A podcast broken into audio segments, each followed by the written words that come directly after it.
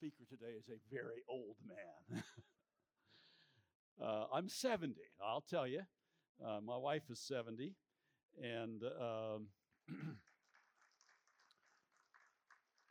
I have to remind myself of that all the time because I don't feel 70. I, I feel much younger. My knees, knees feel about 100, but uh, the parts just don't all, all quite add up. But what a, what a privilege again to worship with you. Thank you, ladies of the worship team who led us. And just a reminder we need to hear and say again things we already know that indeed He is worthy of our praise and He is able.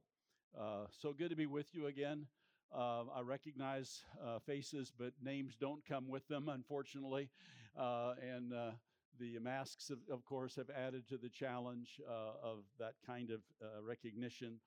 But so good to see my brother Marcellus Martin again, and um, so grateful for the connections in the past with Curtis McManus and, and now your pastor, Curtis Costin. I think my last time here was Easter Sunday before you started as the, as the pastor here and uh, so uh, thrilled to be back again. Uh, Pastor Costin was at Faith Church two weeks ago, and we were not there. We were uh, traveling, and uh, we picked it up online, and that worked very well about two thirds of the way through. So I still have to go back and hear the rest of that sermon, but uh, I look forward to that. Well, I gave my, my wife Linda and my granddaughter Aiden are sitting back here. So glad to have them with me as well. Uh, Aiden is one of six granddaughters that I have, if I can count correctly. but I, on the way down here, I asked her a question. It was an unfair question because of her age. And so if you're older, you may have a chance of getting this, this question correctly. But who in world history has sang to the most people in live audiences than any other person in world history? Hint Billy Graham Crusades, and can somebody call it out? George Beverly Shea. Uh, even Wikipedia agrees that nobody has sung to as many people in live audience as George Beverly Shea. He died in 2013 at age 104, and he was still singing past 100, not to large audiences. And his signature song, you may recall, O Lord my God, when I in awesome wonder consider all the worlds thy hands have made, I see the stars, I hear the rolling thunder, thy power throughout the universe displayed. God speaks through what he has made. God speaks in creation when through the woods, look through the window here, when through the woods and forest glades I wander and hear the birds sing sweetly in the trees, when I look down from lofty mountain grandeur and see the brook and feel the gentle breeze. My wife and I just got back a week ago yesterday uh, we were invited to go to Maine, to Bailey Island, Maine, out off the Atlantic coast of Maine for a wedding, for me to conduct a wedding uh, a couple of weeks ago. We got home a week ago. Uh, and we not only saw that, but we were able to visit our daughter who was camping in the Adirondacks of New York. We'd not seen her in a year and a half because of COVID. So we were so anxious to see her and her family. And so we joined them. No, we do not camp, but we got a uh, an Airbnb nearby, uh, and so we could see them. And then on the way home, we we we stopped by Niagara Falls, New York. I'd never been there. Have any of you seen Niagara Falls? I mean, I worry about my expectations being too high. Not there. My expectations were far exceeded. Amazing. So, how do we respond to what we see out there in nature and the ocean and the islands and the mountains and the, the Niagara Falls and the mountains and lakes of the Adirondacks? What about the, the vineyards of New York? I didn't know you New York had so many vineyards. And then coming across Pennsylvania and Ohio, the, the cornfields and the evidence of plenty. Uh, through all of it, we were surrounded on that trip by the glorious creation of God. But, but you don't have to leave Indianapolis for this. As I said, just look out the window. It's right here, this very location. And I understand there's a farm on the other side of these woods. I want to see it. Farm in the city. Uh, Eagle Creek, Fort Bend, but your own yard. If the wind is open at night, a little too warm lately, but you, you hear the night sounds and then I don't know if they're later cicadas or whatever, but but but they they make that incredible sound which I love, which some don't, and, and then all of a sudden it stops. Absolute silence. And God speaks in the silence. Well, please open your Bibles to Psalm 19. If you're able to stand, I'd invite you to stand as we uh, read the scripture this morning uh, from Psalm 19. And I've lost my place and I'll have to find it again. Here we go. Uh, this is the word of the Lord. It's for the director of music, a psalm of David. The heavens declare the glory of God, the skies proclaim the work of his hands. Day after day, they pour forth speech. Night after night, they display knowledge. There is no speech or language where their voice is not heard. Their voice goes out into all the earth, their words to the ends of the world. In the heavens, He, God, has pitched a tent for the sun, which is like a bridegroom coming forth from his pavilion, like a champion rejoicing to run his course.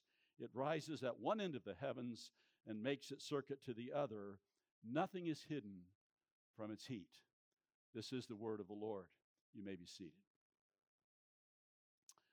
The heavens declare the glory of God. And what does that have to do with us? Well, let me take you for a moment to Psalm 8, which has similar words.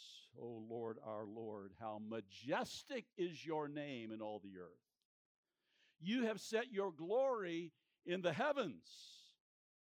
When I consider your heavens, the work of your fingers, the moon and the stars which you've set in place, what is man? What is man? Mankind that you're mindful of him or them, human beings that you care for them. What, what's the connection with these two Psalms?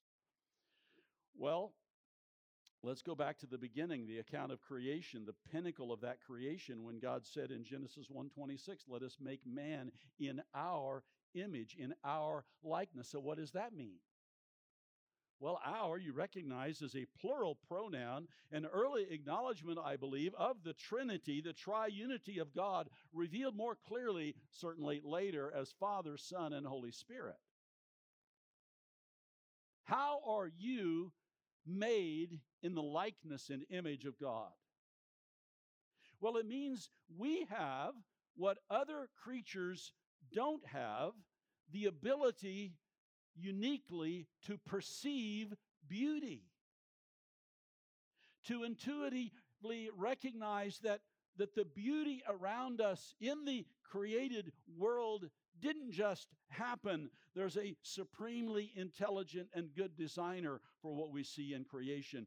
And then we come to the first example of poetry in the Bible, Genesis 1:27. So God created mankind in his own image, in the image of God he created them, male and female he created them.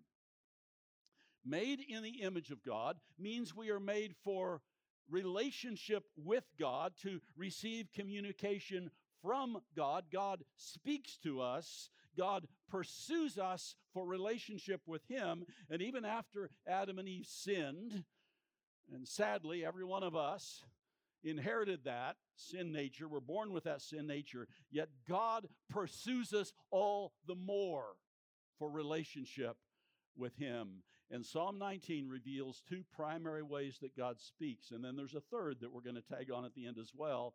But natural revelation, the natural world, the created universe in verses 1 to 6, and then 7 to 14, special revelation, God speaks in the words recorded in the Bible.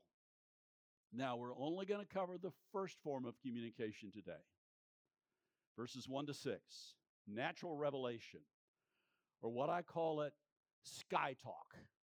Now, it's more than that, but that's where David starts, so I'll, I'll just borrow that from him. Our sky talking God. It's more than the witness of the sky, but that's how David introduces it. Verse 1 The heavens declare the glory of God, the skies proclaim the work of his hands. This is natural revelation. God speaks without words, he speaks visually. I have two two year old grandsons. I have a 20 year old grandson, and I have two two year old grandsons. And if Owen or Silas climb up on my lap for grandpa to read to them, unless they bring the book, if I am to choose the book, I don't pick up a systematic theology. I pick up a picture book. It has a very few words below the pictures, and I might not even read the pictures because they've got their hands all over it anyway. So it's pictures that speak to them. Now, this text is not talking about pictures, it's talking about reality. Not a picture of reality, but reality itself. So God speaks to us in these images so that even if you don't have the Bible, you cannot escape the witness of creation, the, the, the ability that God has given to use your senses to see and hear and smell and taste and touch what He has made. We don't need a book for that. Referring to the heavens and the skies, verse 2 day after day they pour forth speech, night after night they display knowledge. Keyword knowledge. Verses 3 and 4 they have no speech, they use no words, no sound is heard from them. That is a, a physical voice, that sound. Yet their voice goes out into all the earth. It's, it's, it's kind of ironic the way he uses the language here uh, poetically. Uh, their words to the ends of the world. So God communicates to us, but He first speaks through the visual, through the sensory, not the verbal. His knowledge is to be gained as we see and hear and smell. Now, Psalm 19 directs our thoughts to just a part of this natural revelation, but a very powerful example in the sky. And uh, I think the first verse here is talking about the night sky in the first half of the verse and then the day sky in the second half of the verse. Uh, but verse 1, David states the obvious the heavens declare the glory of God. The vastness of the universe, even to the naked eye, is amazing, but we don't ever see it because we're inside the house and watching television or stuck on some other electronic media or something else. So, how often do you ever even look at the sky after dark? Get away from the streetlights if possible to a place where it's really dark down here so that we can see what's really bright up there. It's incredible. Creation shouts, and I think I've gotten my pages mixed up. the, what you see in the night sky with, with powerful telescopes, astronomers are seeing further into the universe than they ever have. And, and, we are told, and I don't know how they know, but we're told that there are 100 billion stars just in our Milky Way galaxy. That, that's so beyond my, I can't, I don't know what to say. And uh, that the observable universe has 2 trillion galaxies. I think I'm in trouble with the math. I don't know what to do with that. But I do know that that shouts the glory of God. In some ways, our modern technology is able to see that it's far greater than our limited view is from here. But we don't take much notice. Man made lights draw attention away from the night sky, but we need to see the night sky as the heavens declare the glory of God. God is speaking without words, but He's speaking. Even more common in bringing little response is the day sky. What do the skies proclaim? Again, in verse 1, David states the obvious the skies proclaim the work of his hands, not just looking up into the blue sky or the clouds or the sun or whatever, but what that reveals all around us because it's light outside and we can see. Creation declares the great works of God. Katharine Lee Bates had that sense as, as she wrote, Oh, beautiful for spacious skies, for amber waves of grain. She must have been in Kansas when she wrote that. And then on to Colorado for purple mountain majesties above the fruited plains all across the world, the, the universe, the day sky, the night sky, and, and, all the rest of creation, from the mountains to the plains, rivers and oceans, rainforests and Arctic tundra, lush valleys and vast deserts, it all declares the glory of God and proclaims the work of His hands. God is speaking through creation. Are we listening? Now, look at verse 2 again. It says, Day after day they pour forth speech. Night after night, they reveal knowledge. What knowledge is displayed by creation? What can we learn about God from skies and seas and trees and flowers? Let me, let me suggest four things just to start. Number one, creation shouts that there's a creator. The intelligent design movement, which in itself is not necessarily uh, Christian or even uh, um,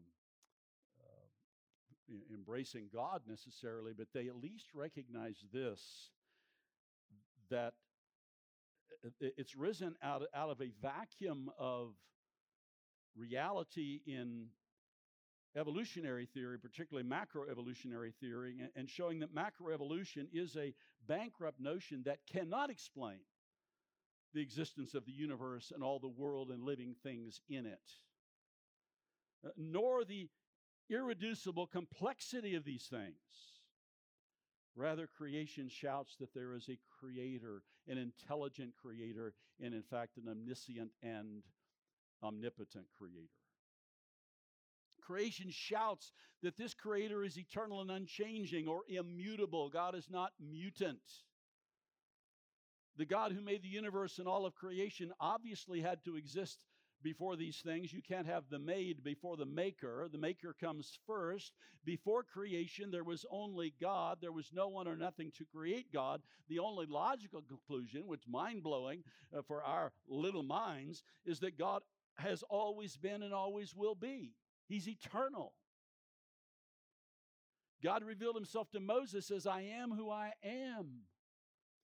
And by the way, that, that statement is not locked into tense like past, present, and future. It embraces it all. I was who I was eternally. I am who I am. I will be who I will be eternally. The unchanging, Im- immutable God. God is fully sufficient within himself. He's eternal and unchanging. Number three, creation shouts the love of God. When you see how the created order is designed to sustain life, and all the parts of that, and, and one part missing would be devastating. You see God's love for those that He made in His image, His love for all of creation. What if God made man before He made vegetation and before He made the sun? that wouldn't work. We couldn't survive. But God lovingly provided a place and a provision. Then the animals, and then last of all, humanity. Creation hints of the holiness of God. Now it's not developing it fully. We need, we need this to get, to get more details on all these matters.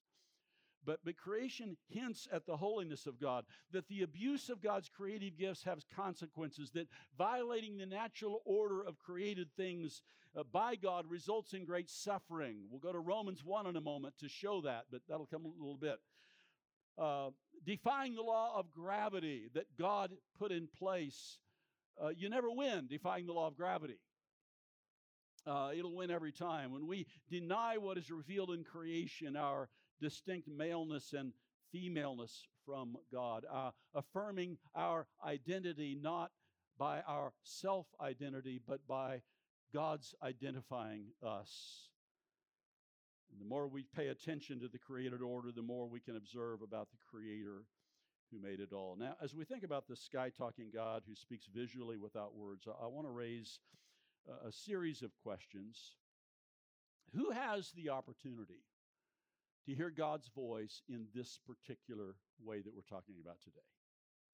Look at verse 4 their voice, in the voice of creation, goes out into all the earth. Their words to the ends of the world. Remember when Paul and Barnabas took their first missionary journey in the book of Acts in 13 and 14. And in 14, they came to Lystra in modern day Turkey. And uh, they healed, God healed a lame man through them. And the people rose up to worship them. They called Barnabas Zeus, the, the, the greatest of Greek gods, and Paul Hermes because he was the speaker and they, they wanted to worship them. Listen to what Paul said to them. I wonder how many pastor, how many preachers today would, would just accept it, accept the adulation. Listen to what Paul said. Men, why are you doing this? We too are only men, human like you. We are bringing you good news, telling you to turn from these worthless things to the living God who made heaven and earth and sea and everything in them. He goes to creation here. In the past, he let all nations go their way, yet he's not. For no one has he left himself without testimony. He has shown kindness by giving you rain from heaven and crops in their seasons. He provides you with plenty of food and fills your hearts with joy. They don't have the gospel. He's trying to give them the gospel. They didn't have the gospel. They don't have a Bible. They don't have a Jewish uh, background. These people that were worshiping him, they're, they're, they're the Greek worlds. They're the, they're the from the Greek world. They're pagans. They don't have any biblical background or any biblical heritage. And yet God was so good to them in creation. Who has the opportunity to hear God's voice. Everyone, creation is the universal language, and no isolated tribe can plead ignorance about the God that is declared in the heavens and in the skies. Now, um, the language of the psalm here to, uh, to the ends of the earth, uh, to all the earth, their words to the ends of the world, that's reminiscent of something else in the New Testament called the Great Commission. That we're commanded to take the gospel to the ends of the earth. But what he's saying here is that, that primary to the Great Commission, the call to take the gospel to be my witnesses to the ends of the, of, of the earth, this form of communication has already gone out to the whole world. And now it's our job to obey Jesus and take the gospel to the ends of the earth, to catch up with the witness of creation. The witness of creation is already there. We can tie into that. Paul did that many times to connect with the people where they were and then to take them where they need to be. Well, then uh, David gives uh, a, a more specific example the ball of fire called the sun. And what does the sun express? Well, what do you see? Uh, you see order. Verse 6 it rises at one end of the heavens and makes a circuit to the other. Nothing is hidden from its heat. Um, that tells you that creation is not random. Um, it's not like you wake up every day and say, Well, I wonder where the sun's going to go today. It's pretty predictable, isn't it? There's an order to this, it's not an accident. Relation of the sun and the earth and the rotation of the earth and every relationship between the sun and the earth is so precise and must remain so. One minor shift and we're burned up or we're frozen to death. It has to be perfectly set. God is a God of meticulous order. You see, purpose. It rises at one end of the heavens, makes its circuit to the other. Nothing is hidden from its heat. God provides the blessings of the sun for life and warmth, showing his purpose to provide life for the earth. And then don't miss in what it says in verses 4 and 5 as it reveals passion poetry is uh, this is the poetry of worship, verses uh, 4 and 5. In the heavens, there's so many metaphors that are all mixed together in this section. Uh, in the heavens, God has pitched a tent for the sun. It is like a bridegroom coming out of his chamber. So there's the second metaphor. And then, thirdly, it's like a champion rejoicing to run his course, like an Olympic runner. What is God saying? with every sunrise. I think it's while we were in the Adirondacks cabin in New York uh, a week and a half ago um, that my reading, I read through the Bible every year, and my reading took me to the book of Ecclesiastes, probably the most complex book. I, I have never preached through the book of Ecclesiastes. I'm a coward. you know that now. Uh, but I keep reading it, trying to gain understanding of it. Uh, meaningless, meaningless, says the teacher, chapter one, utterly meaningless, or futility of futilities, vanity of vanities. Here's, here's his perspective. He's kind of stuck. Generations come and generations go. The earth remains forever. Sun rises and the sun sets. He's saying the same thing Psalm 19 says, but with a totally different attitude. Sun rises, the sun sets, hurries back to where it rises. The wind blows to the south, turns to the north, round and round it goes, ever returning to its course. All streams flow into the sea, yet the sea is never full. That seems to bother him. When are we going to get this job done? Uh, to the place the streams come from, there they return again. And, observing these marvelous patterns of creation, he's, he's got a dim view of the whole thing as his response is all things are wearisome. More than one can say. The eye's never enough of seeing, nor the ear has its fill of hearing. We're never satisfied with this. Th- there's nothing new under the sun. Boring. Absolutely boring. Is that what you see out there? This is so boring, the cycle of the sun, the days, the months, the years happening over and over again. Where is the meaning? He's begging for meaning and he can't see it. Well, you read on through Ecclesiastes and his approach matures, we'll say it that way. And God does speak through Ecclesiastes. But for a different perspective, let's go back to Psalm 19 and see that the heavens and the cycles of the heavens declare the glory of God. Don't you see what a, a gift this cycle of the sun is? Not the monotony of it, that it happens over and over again and is so monotonously predictable. You better be glad it's predictable the sustaining power that comes from it. And then God says, I love this. The rising sun is like a bridegroom leaving his chamber on the way to get his lover.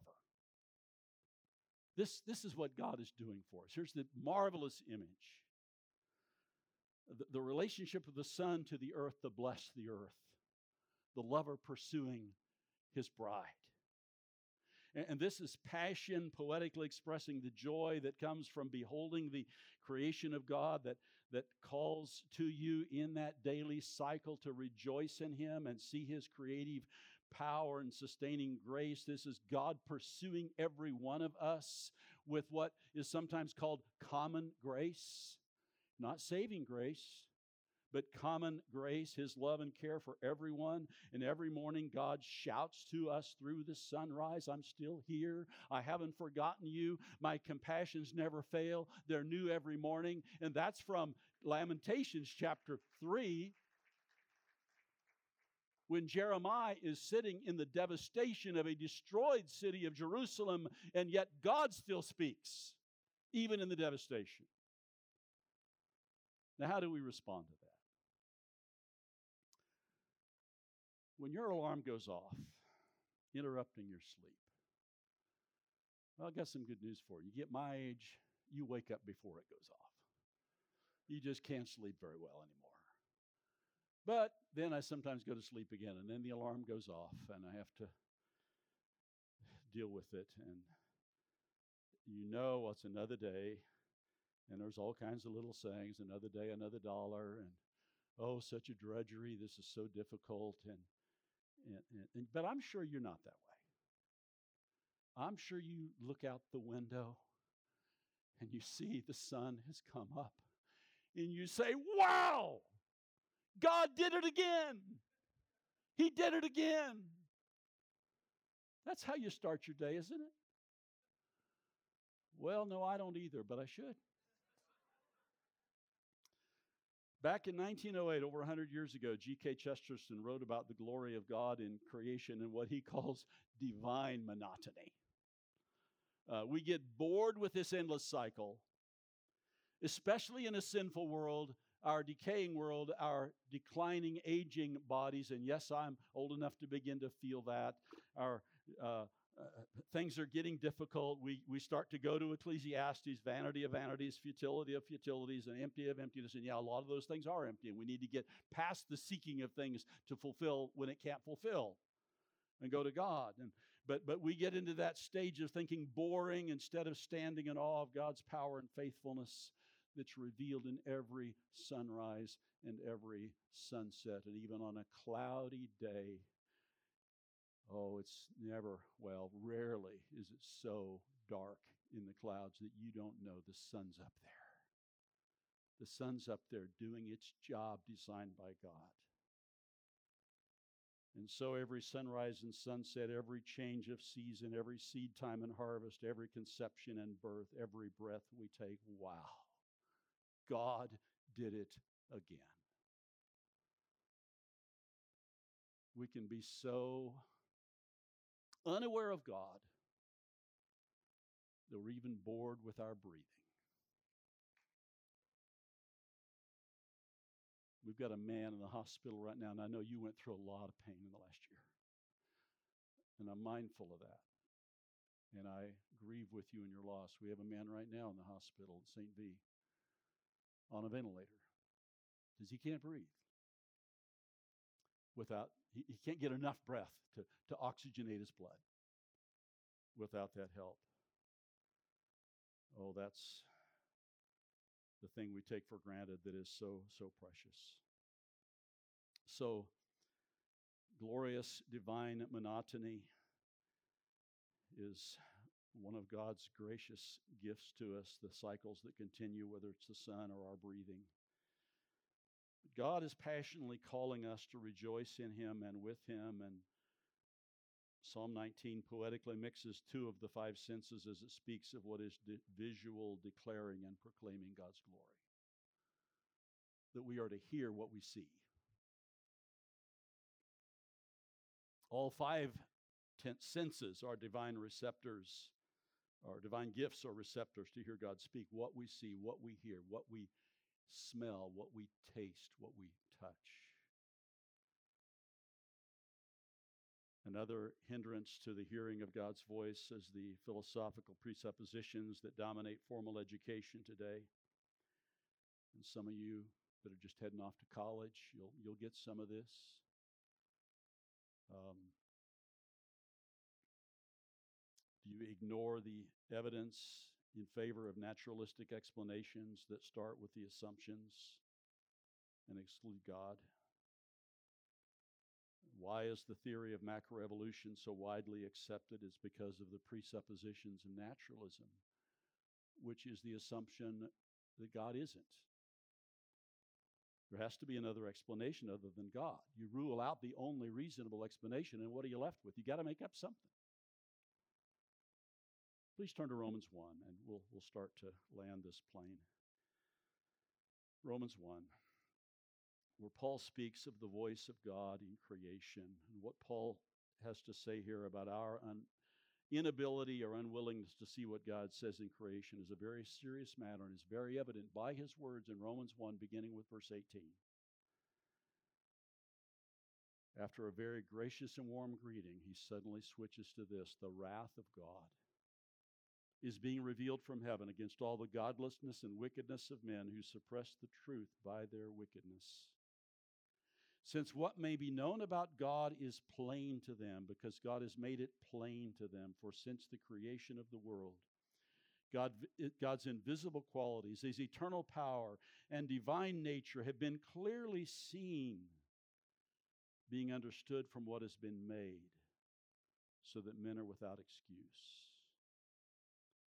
The divine case against man is based on, as a first consideration, on the fact that man has ignored the voice of God in creation.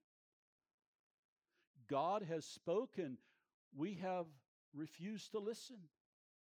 We have rejected God's voice. One of my favorite speakers and writers is uh, Dr. Don Carson. His devotional commentary for the love of God has been a great help to me. And He says about this, quote, just as ancient peoples manufactured complex myths to explain the sun, the moon, and the stars, the, the Greek gods, and as one example, and so many others. Uh, we, we mock that, but the shame of our culture, he says, is that we manufacture complex scientific myths to explain them as well. Our deep seated philosophical commitment to the notion of random, purposeless, mindless, accidental origination of everything is horribly perverse. Anything to avoid the far more obvious conclusion of a supremely intelligent God capable of spectacularly wonderful design. The evidence is there. The celestial host, Psalm 19, pour forth speech night after night. They display knowledge. And when you reject the self disclosure of God, when you reject the Creator, then you're likely to fall into the pattern of worshiping the creation itself instead of the Creator. And ultimately, you begin to worship yourself.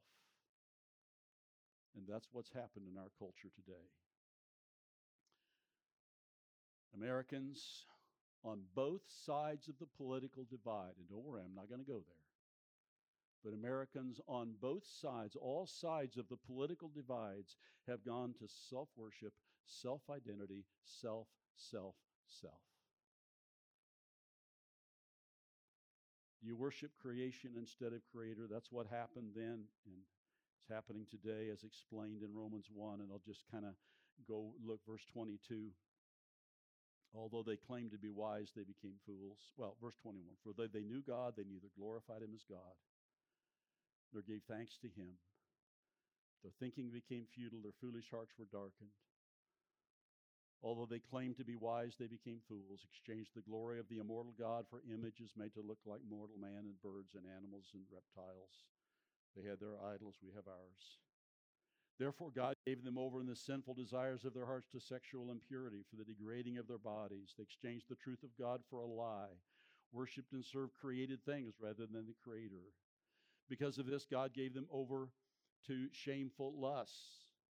And then skipping ahead, and there's more detail there that would need to be unpacked more carefully. But verse 28 furthermore, since they did not think it worthwhile to retain the knowledge of God, he gave them over to a depraved mind. To do what ought not to be done. They've become filled with every kind of wickedness, evil, greed, depravity. They're full of envy, murder, strife, deceit, and malice. They're gossips, slanders, God haters. And I won't read to the end in the supposedly educated and demythologized modern world, the worship of creation and the inability to distinguish between God and what God has made is as common as ever. It's called pantheism. Everything is God. The belief that God is everything is spreading like Western wildfires. Well, I'm guessing that's not your problem today specifically, and we have to stop with the first half of Psalm 19. I ask, how can you sharpen your senses to hear the voice of God? Thankfully, thankfully, thankfully, God has not left us with just creation. You don't have to just look out the window. He's given us His Word. The last half of the psalm, which we won't take time to unpack today, but the last half of the psalm is just filled with a wonderful description of what God has given to us in His Word that um, takes us to the next level. The law of the Lord is perfect, reviving the soul.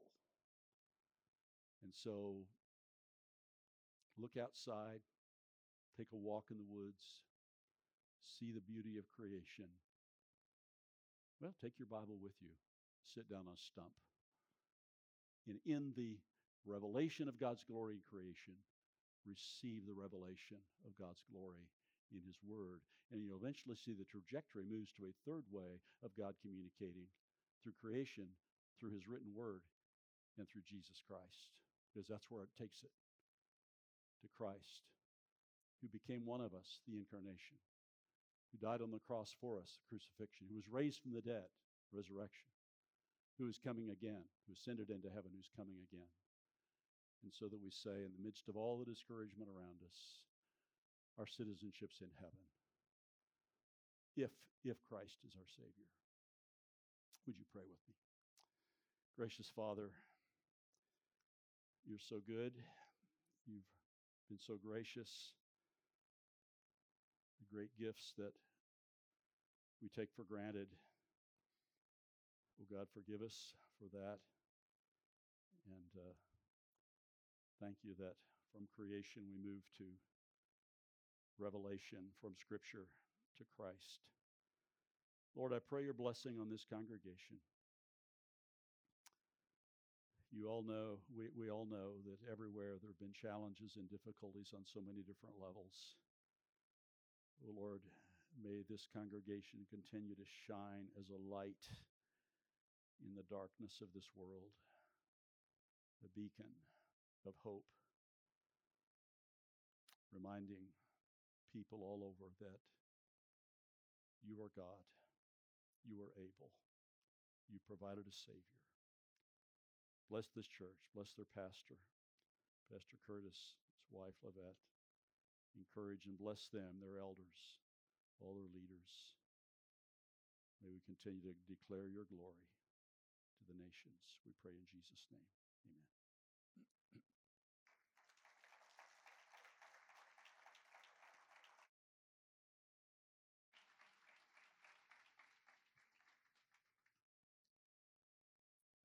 Thank you, Pastor Macy. Thank you for the word of God to point us to hear from what we see. Um, that for me just encourages me for what morning time um, is to say. Thank you for reminding us that God expects us to hear what He has shown us and that we continue to keep our eyes focused on Him when our world wants us to look at us. This morning, I don't want to leave without giving you an opportunity. Um, as you have heard um, the Word of God uh, really shared thoroughly and deeply, and God pointing us to see Him and what He has done, I don't want to leave it to chance that there is someone here or maybe even someone that's watching that do that that that does not know God through Christ in the way that God had intended. Pastor Tom in the beginning spoke about God pursuing us even in our sin, and especially in our sin after the fall of man, God kept pursuing. And there's someone today that God is still pursuing you, and you have not come into relationship with Him. And He is wanting you to because you were designed to. It is how you are wired, it is what is to be meant. Maybe the fact that that life has no meaning is because you've not found the one who gives meaning. And so this morning, if that's you, if you've never come to a personal trusting of Christ, you have heard the message of Christ, but you have not believed and you have not embraced, you have not confessed, you have not repented of that sin because you did not believe that God was correct when he said we all have sinned and that he sent Christ to be the remedy for that sin. And in his death, burial, and resurrection, he paid that price. If you've never come to confess that, to embrace that, then you need Christ this morning. And I want to provide that opportunity for you. If you've heard this message this morning and you've said, I'm not one who has done that, please see me today before you leave. Please have that opportunity to speak with one of us. If you are watching online, we would love to be able to hear from you and to lead you into a time in which you can come to know Christ as Savior and come to be in relationship with the Father as a result of that. I thank Pastor Tom for his word this morning, but most of all, I thank God for his faithfulness to us this morning in pointing us back to something as simple as what we see around us, what we hear around what we touch, what we taste, what we smell. All, as I love what he said, divine receptors for us to understand who God is.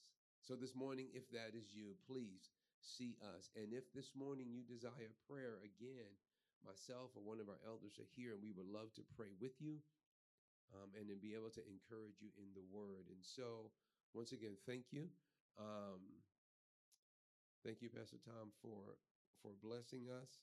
Um, after you said what you did, I was like, wow, I kind of did graciously call you old. No, that was not my intention. I do. I think of, I like to say, I think of John at the end of, you know, at the at the end of what we see as his ministry and the writing we get. We get this seasoned writing as opposed to the son of thunder that he was when he called them, just burn them all up, God. And at the end of his life, we get, can we just love one another? Love as of God. I was like, wow, he's experienced something in the process. That was more my thought. Um, you know what? Thank you guys again. We're going to just close on that. You know that for those that need um, offering envelopes, are we still? Can you raise your hand? We can have that pointed out. We do not collect. There are receptacles um, in the foyer. There's one, of course, embedded um, box in the wall. You can leave them in the baskets. Feel free to exit either way. You can exit out the side door here, or you can exit out the back. Um, there is no order in that, but just give you different options. Make sure that you say hello to someone, greet someone, and please make sure that we are looking out for one another, that we are praying for them. Guys, also just give your greetings. Um, and uh, to those that um, our um, new freshmen in college that will be um, leaving our fellowship, they're not leaving us. They're just leaving the daily fellowship here. Greet them as well. Um, remember to pray for them uh, as they move into this new um, transitional time. And with that, uh, you are dismissed, and may the Lord bless you. May He strengthen you in this new week to come. Have a great week, everyone.